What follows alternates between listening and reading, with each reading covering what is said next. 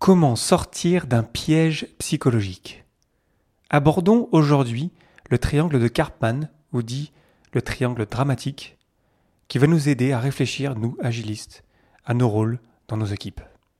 Le podcast Agile, épisode 134. Abonnez-vous pour ne pas rater les prochains et partagez-les autour de vous. Si vous souhaitez recevoir les épisodes en avance, abonnez-vous à l'infolettre sur le podcastagile.fr. Merci pour votre soutien et bonne écoute.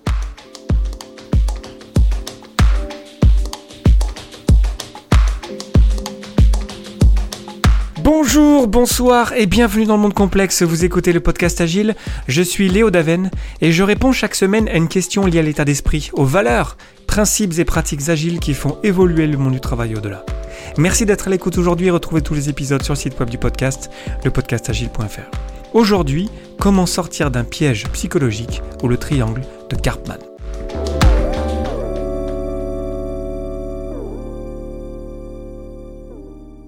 Je vais vous faire dans les prochaines semaines des épisodes autour du coaching agile. Je vous en ai parlé euh, il y a de cela quelques semaines sur le rôle du Scrum Master, le rôle du coach agile, et j'ai envie de continuer à creuser là-dedans dans le rôle du coach agile et le coaching même, même le coaching pur quelque part, parce que c'est important qu'on ait quelques notions de coaching quand même nous euh, agilistes. Et pour commencer avec ça, je vous propose un épisode sur le triangle de Karpman, dit aussi le triangle dramatique. Donc ça sonne très euh, très grave, et ça l'est quelque part, et en quoi le triangle de Karpman peut nous aider, nous, agilistes, à, sentir un petit peu les rôles qu'on joue, à sentir les rôles peut-être que les autres jouent, et en quoi, en partageant ce modèle, on peut améliorer nos relations, et donc pouvoir mieux avancer ensemble. Donc qu'est-ce que c'est que le triangle de Karpman? Donc Karpman, c'est Stéphane Karpman, c'était un étudiant de Eric Berne, qui est le père de l'analyse transactionnelle. Je ne vais pas rentrer dans les détails là-dessus, mais l'idée c'est que de Karpman, c'est de rendre euh, visibles les différents rôles qu'on joue dans une relation dysfonctionnelle. On a trois rôles qui sont les suivants. On a le persécuteur, c'est un des côtés du triangle. On a le rôle de victime, qui est un autre, une autre pointe du triangle, pardon.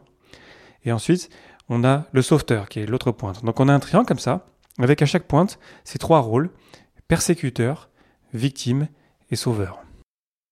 Il n'y a pas que le triangle, il y a aussi des euh, flèches entre chaque chacun des rôles en fait sur les côtés. Donc on a un triangle, vous l'imaginez, avec à chaque pointe un des trois rôles, avec des flèches en fait euh, qui traduisent le fait que lorsqu'on est dans une relation euh, dysfonctionnelle, en fait on va passer d'un rôle à l'autre. On va passer de persécuteur à victime, de victime à sauveteur, et, et, ainsi de suite. Donc on a beaucoup d'échanges là-dessus, et lorsqu'on prend conscience de ça, lorsque j'ai préparé cet épisode, euh, en fait, on se rend compte, on détecte en fait tous ces anti-patterns quelque part de communication qui viennent polluer nos relations, et qui, est en fait dans ce jeu en fait. C'est pour ça qu'on peut parler de piège psychologique, mais aussi de jeu psychologique, euh, qui fait en fait qu'on passe d'un rôle à l'autre et que du coup en fait on est, toujours en fait quelque part de chercher une place quelque part pour euh, on a l'impression qu'on va aider en étant dans ce rôle de persécuteur ou de victime ou de euh, sauveteur, mais en fait non, ça n'aide pas, et je vais essayer de vous expliquer pourquoi.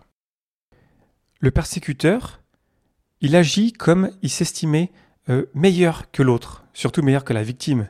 Et donc il va agir via de la dévalorisation, des attaques, des critiques directes ou indirectes. L'idée c'est de dominer l'autre. L'idée c'est c'est de votre faute. Donc on est vraiment voilà, le, nom est clair, c'est le persécuteur, le méchant, on dit aussi. De l'autre côté, on a la victime, qui est victime donc du persécuteur, mais qui est aussi dans ce rôle-là de victime. La position de la victime, c'est pauvre de moi, et d'ailleurs, lorsque la victime se victimise, en fait, parce que c'est vraiment ce qui se passe, ça appelle le troisième rôle, le sauveteur. Le sauveteur qui est là pour Ah, j'ai besoin de vous, vous avez besoin de moi, il faut que je vous aide. Je viens vous sauver, je viens sauver la victime. Et ça peut être dangereux aussi de rentrer là-dedans, parce que du coup, en fait, on rend les gens dépendants, on, rend, on vient confirmer le fait que le persécuteur persécute et le fait que la victime se victimise. Et donc, on a besoin de moi, c'est moi le sauveur. Waouh donc on a ces trois rôles qui vivent quelque part en symbiose, qui ont besoin des uns et des autres, qui se confirment les uns les autres. En fait, c'est comme ça que quand on joue avec ces rôles-là, ça ne veut pas dire qu'il y a trois personnes dans la salle. Hein. Ça peut être la même, les deux mêmes personnes en fait qui vont alterner et changer de rôle l'un après l'autre. En fait, on peut tomber ensuite vraiment dans des situations de, conflit euh, euh, graves même parce qu'en fait, voilà, c'est pas sain tout simplement en fait de, de tomber dans ce, dans ce modèle-là en fait, dans ce pattern-là.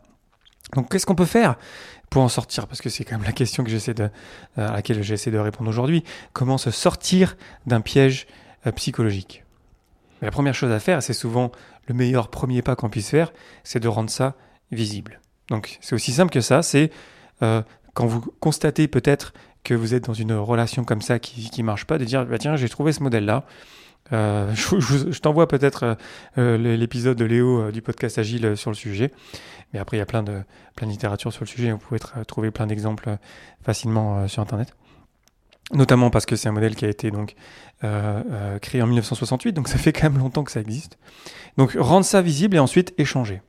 Vous aurez peut-être d'ailleurs besoin, si vous êtes dans une relation conflictuelle avec une autre personne, vous aurez besoin d'un facilitateur peut-être pour ça. Mais là où c'est, attention, dangereux même d'avoir un facilitateur, même si je vous ai dit dans mon épisode sur les meetings qu'il faut absolument un facilitateur pour faciliter le processus, attention à ce que le facilitateur ne tombe pas dans le rôle du sauveur.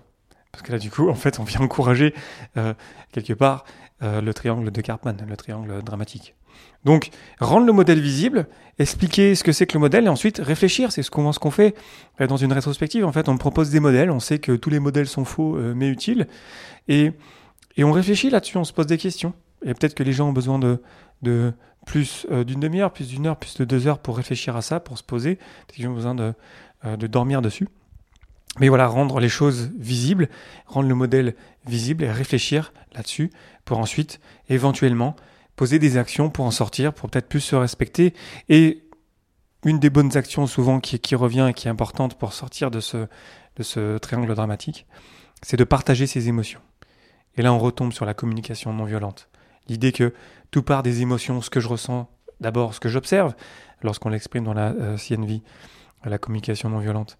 On parle de l'observation, euh, ensuite c'est quoi l'émotion, et puis ensuite on, ça continue. Je vous invite à, aller écouter l'épisode sur le sujet, mais je vais en refaire sur la communication non violente de toute façon parce que c'est c'est passionnant, c'est tellement puissant, c'est vraiment c'est moi je, creuse beaucoup ce sujet-là depuis depuis quelques quelques temps là, et puis c'est vraiment génial. Donc euh, quand on est dans une relation euh, conflictuelle, on rend le modèle visible, on essaie de réfléchir, on essaie d'avoir un facilitateur qui tombe pas dans le rôle du sauveur, attention. Mais je pense que si la personne euh, connaît ce modèle-là, je pense que c'est quelque chose qu'elle sait déjà, mais il faut peut-être le rappeler. Et ensuite, on rend les gens responsables de, leurs actions. C'est beaucoup ça l'agile quand même. C'est beaucoup cette idée que, ben, en fait, on a des rôles clairs, par exemple, euh, propriétaire de produits, membre de l'équipe de développement, Scrum Master. Il y a peut-être d'autres rôles aussi. Mais l'important, c'est que on rende les gens responsables, qu'on ne soit pas en train de, de régler leurs propres problèmes. Parce que si on est en train de régler leurs propres problèmes, en fait, on tombe dans le rôle du sauveteur et ça dépend de nous.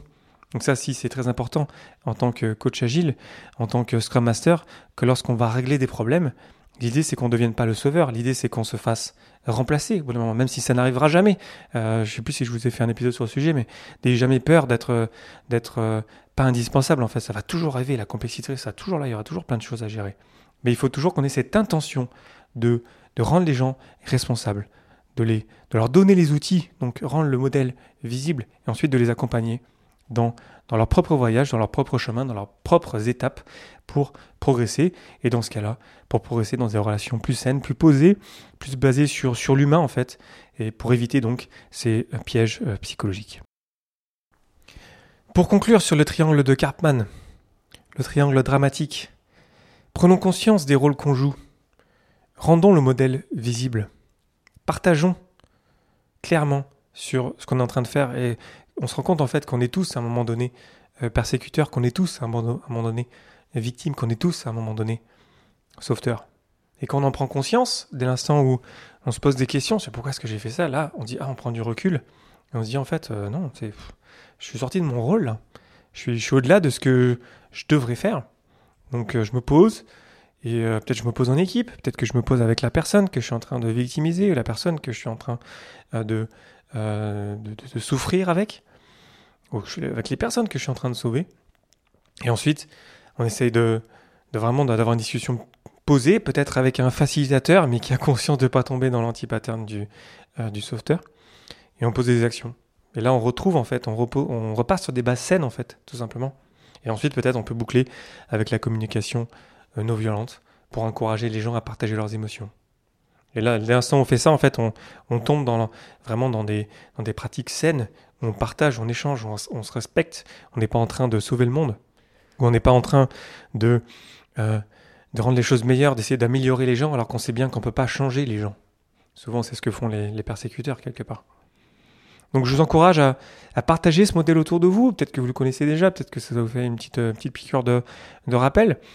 Est-ce que ça vous a fait penser à des scènes dans vos équipes, dans vos familles, dans, votre couple peut-être? En tout cas, en préparant cet épisode, ça m'a fait penser à plein d'exemples. Et avoir toujours conscience, ce, niveau de conscience de ce qu'on fait, euh, je pense c'est toujours utile. Je pense que le mouvement agile, c'est beaucoup autour de ça, autour de la conscience de ce qu'on fait et pourquoi on fait les choses. Dans le cas des relations euh, dysfonctionnelles ou même euh, mauvaises ou même vraiment pas saines du tout, c'est important qu'on prenne conscience de ça. Donc je vous encourage à le partager, à partager vos réactions et puis on, échange là-dessus sur Internet. Je vous invite à réagir sur le site du podcast, le podcastagile.fr. Euh, sur LinkedIn, sur Twitter, euh, je vois des gens qui écrivent des articles, qui partagent des, choses. Merci beaucoup pour ça. N'hésitez pas à m'écrire aussi directement. Euh, c'est toujours sympa de, vous lire et puis de pouvoir échanger sur ces sujets pour qu'on continue à faire grandir en fait la connaissance et à, continuer à nous améliorer nous-mêmes et à aider nos équipes, pas en tant que sauveur, à progresser petit à petit. Voilà, je vous remercie infiniment pour votre attention et vos réactions. Un merci tout particulier à vous tipeurs, à toi tipeur, pour votre, pour ton soutien. C'était Léo Daven pour le podcast Agile et je vous souhaite une excellente journée soirée.